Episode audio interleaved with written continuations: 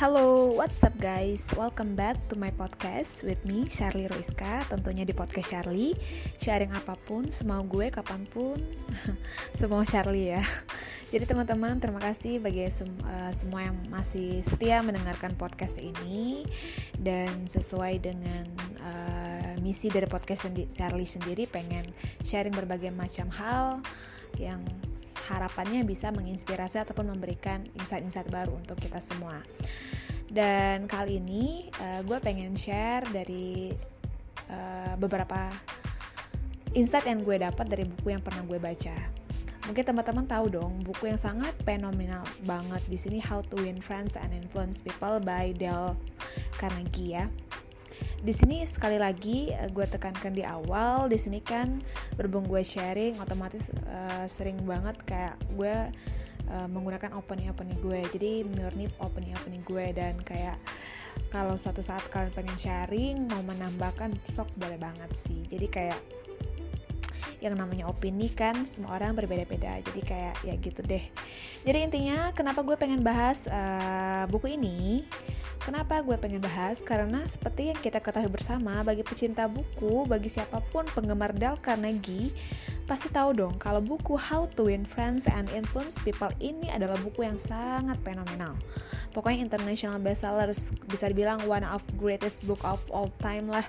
Di, di mana di buku ini diceritakan tentang uh, bagaimana kita sebaiknya uh, seni-seni uh, berhubungan dengan orang lain ataupun interpersonal skill lah ya karena seperti yang kita ketahui bahwa kayak seni berhubungan dengan orang lain, seni mencari teman, mempengaruhi orang lain itu sangat penting di kehidupan kita pribadi, di kehidupan kita dengan orang lain, dengan uh, teman, dengan rekan kerja, dengan keluarga, dengan siapa pun itu kita butuh untuk seni berhubungan dengan orang lain. Jadi di bukunya Dale Carnegie yang ini, yang seri ini itu dijelaskan banyak banget sih gimana uh, teknik dasar menghadapi orang lain, bagaimana kita diajarkan tips-tips untuk bisa disukain, uh, bagaimana kita diberikan uh, insight baru, bagaimana kalau kita uh, apa mempengaruhi pola pikir orang lain, bagaimana mencari how to menjadi how to be good leader, kayak kita bisa mengubah orang lain tanpa membuat mereka tuh kayak marah.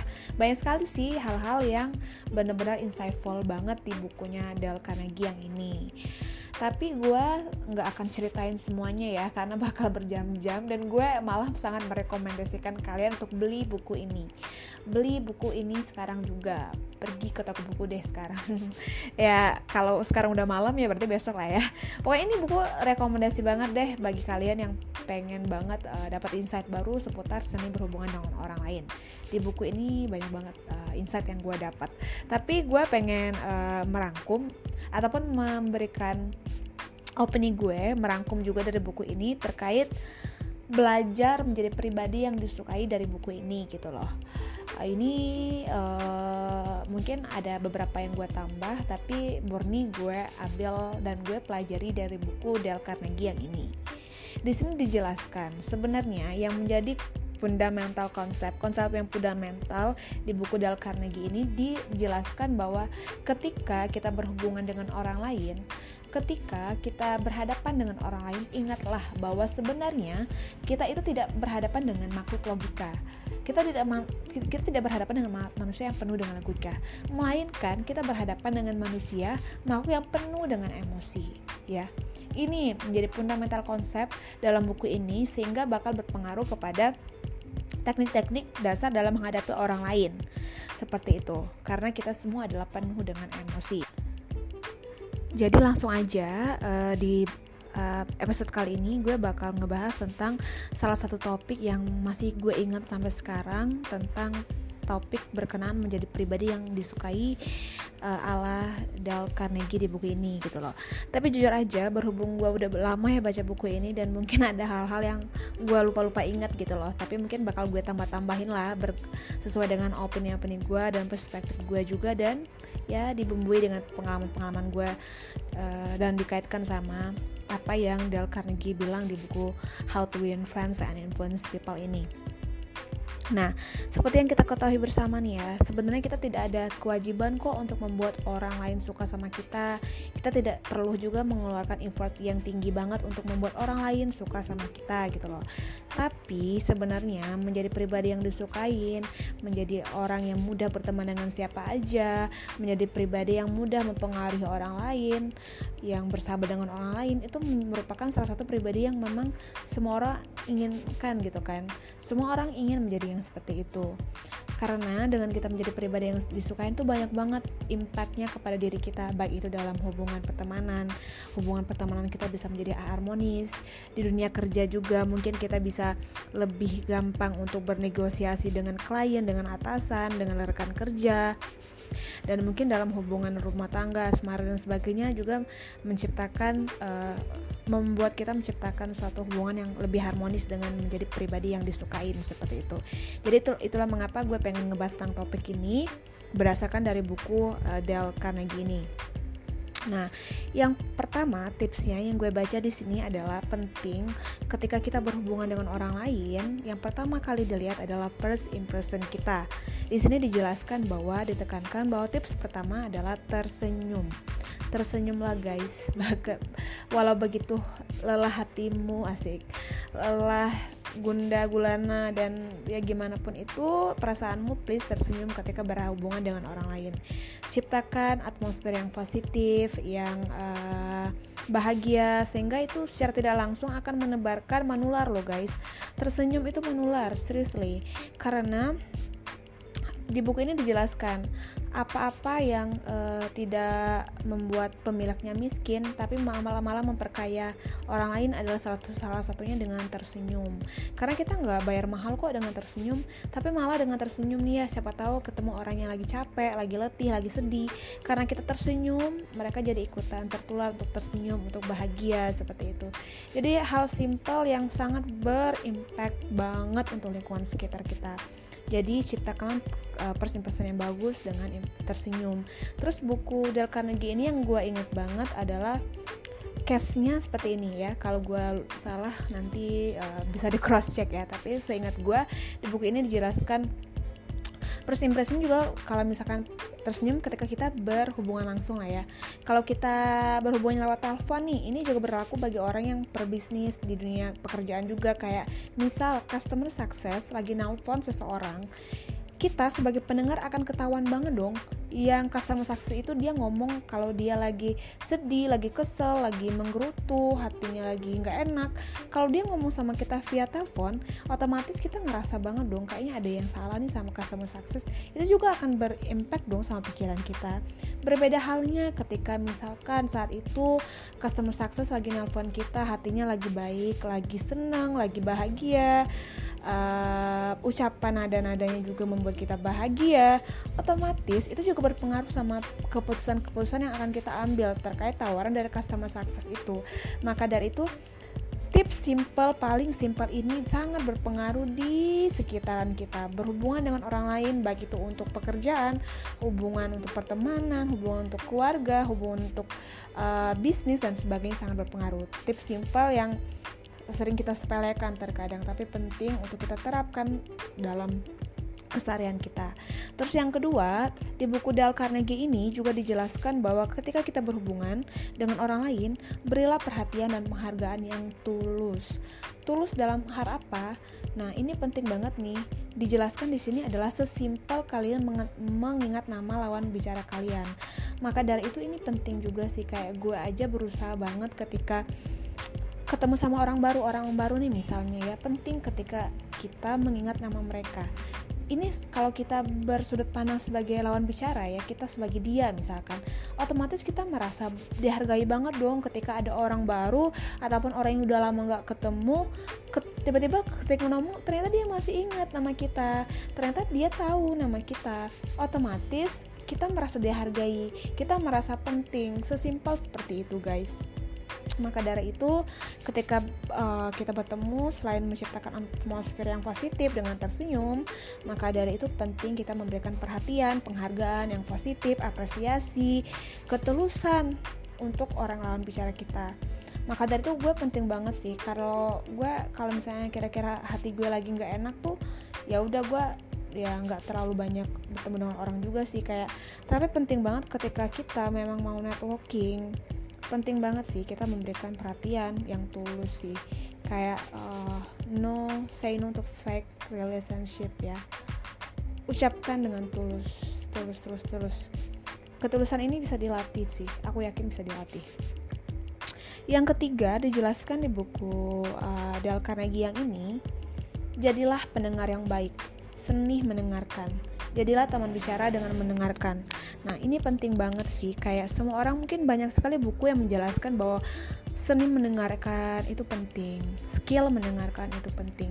Gue setuju, totally agree with that. Aku sangat setuju berkenaan dengan seni mendengarkan ini.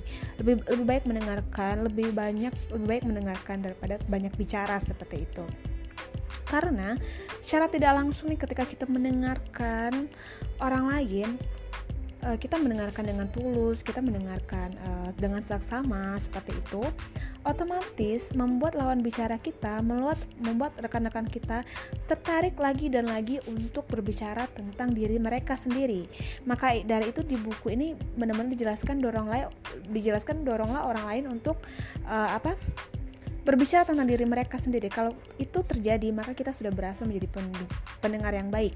Nah, ini penting banget sih. Tapi ini digunakan dengan uh, case yang tepat ya. Berbeda case-nya kalau gue sendiri ini nggak ada di buku ini sih sebenarnya. Tapi kalau gue sendiri ya, gue sangat setuju kalau kita bisa mendengarkan dengan saksama.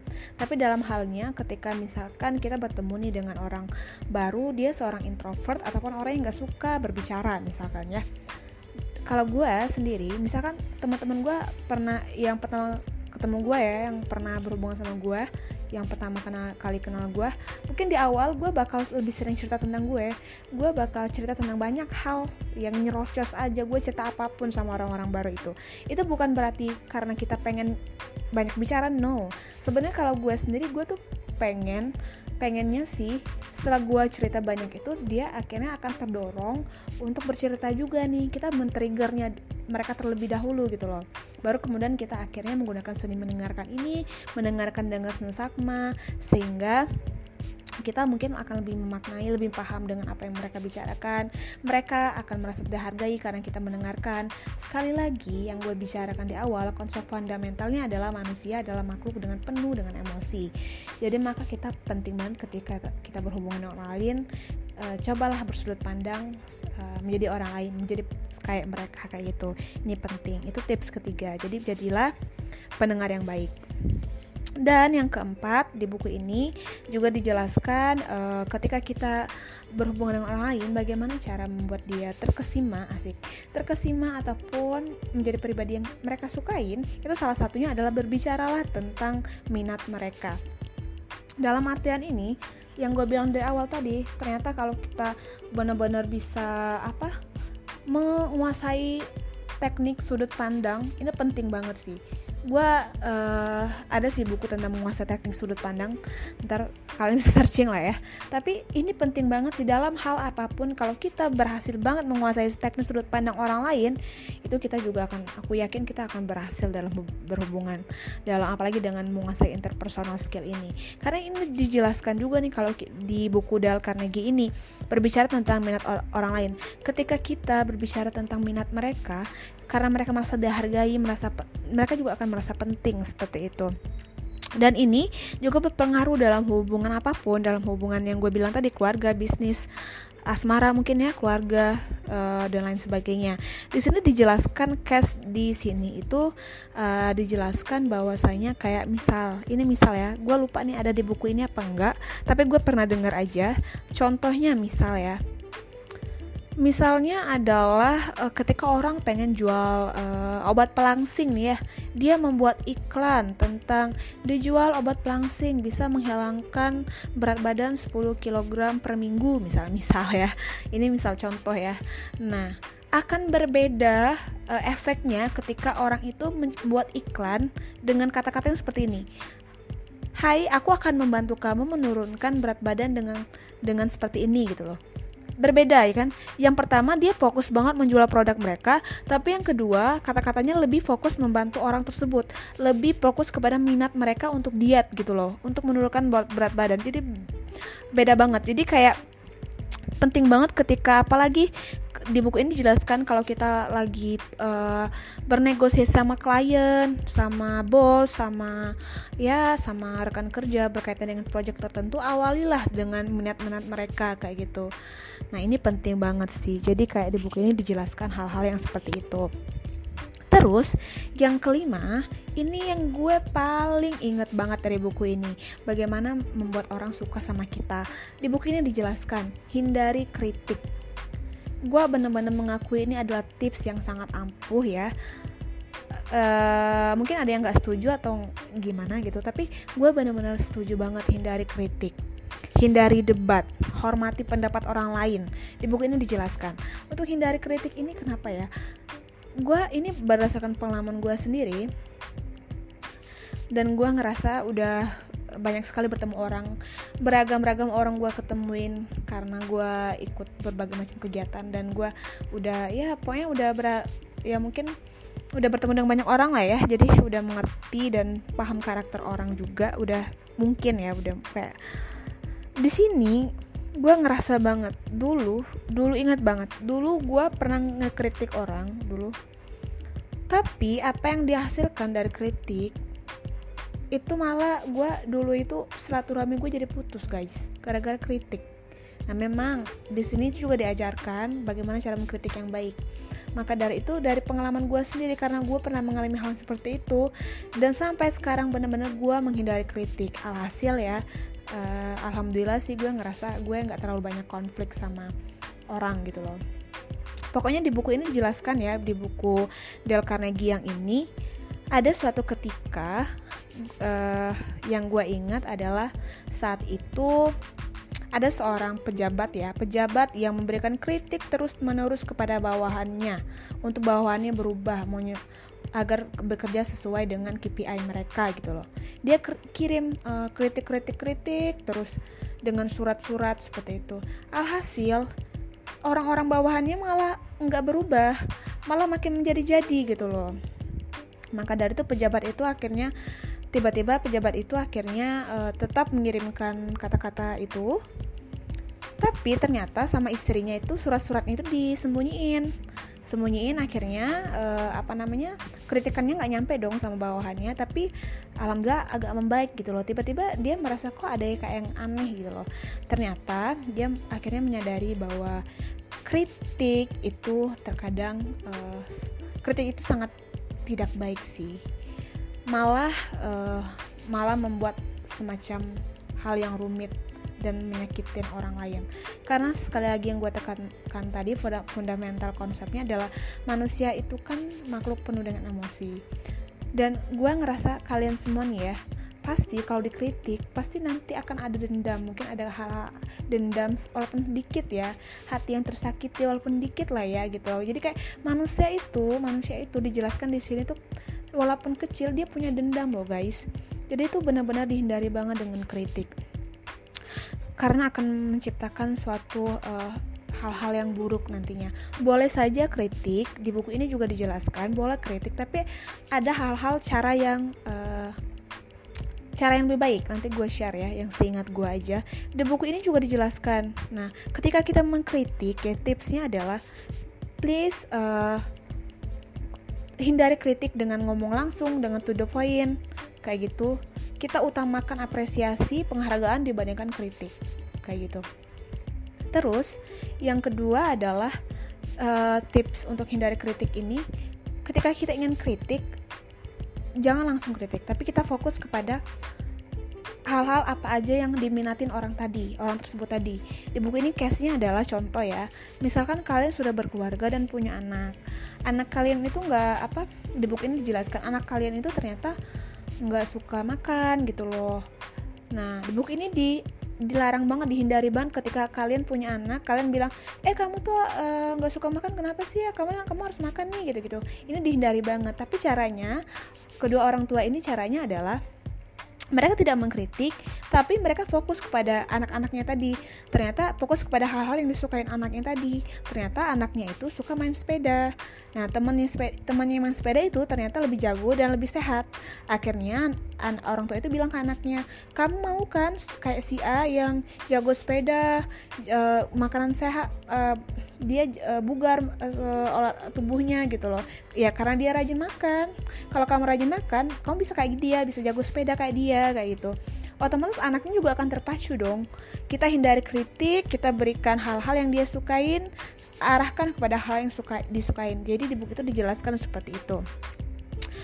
Maka dari itu gue benar-benar sangat menekankan hindari kritik ya. Bagi orang yang suka kritik gue nggak tahu sih tapi emang uh, pro kontra juga ada yang suka ngeritik juga sih kayak tapi please carilah kata-kata yang lebih baik untuk mengkritik orang lain gitu loh. Maka dari itu teman gue sering banget nih bilang kalau Charlie itu orangnya nggak enakan gitu loh. Nggak nggak eh, nggak uh, bisa to the point untuk ngekritik orang lain. Karena gue udah paham karena gue udah mengalami banget ya kritik itu bener-bener dihindari banget deh itu opsi terakhir gitu loh bagi gue karena dulu karena dulu gue pernah mengalami kritik itu nggak baik sampai sekarang pun gue di dunia kerja di dunia pertemanan gue bener-bener tipe orang yang nggak banget pokoknya menghindari kritik banget deh. Karena gue tahu manusia, teman gue, rekan kerja gue, siapa pun yang ada di sekitar gue itu adalah makhluk emosi. Mereka punya dendam, mereka punya hati.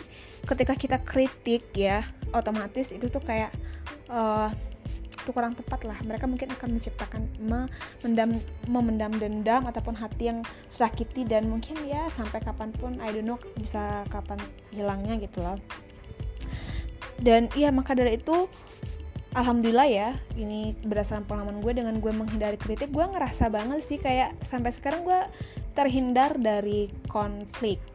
Dan uh, ini buat teman-teman sekalian uh, gue rekomendasi banget kan rekomendasikan banget baca buku Dale Carnegie yang ini How to Win Friends and Influence People. Itu dijelaskan banget sih tips-tips untuk kita bisa berhubungan dengan orang lain menciptakan keagraban dengan orang lain. Salah satunya tips yang paling ampuh yang sampai sekarang gue terapkan adalah hindari kritik.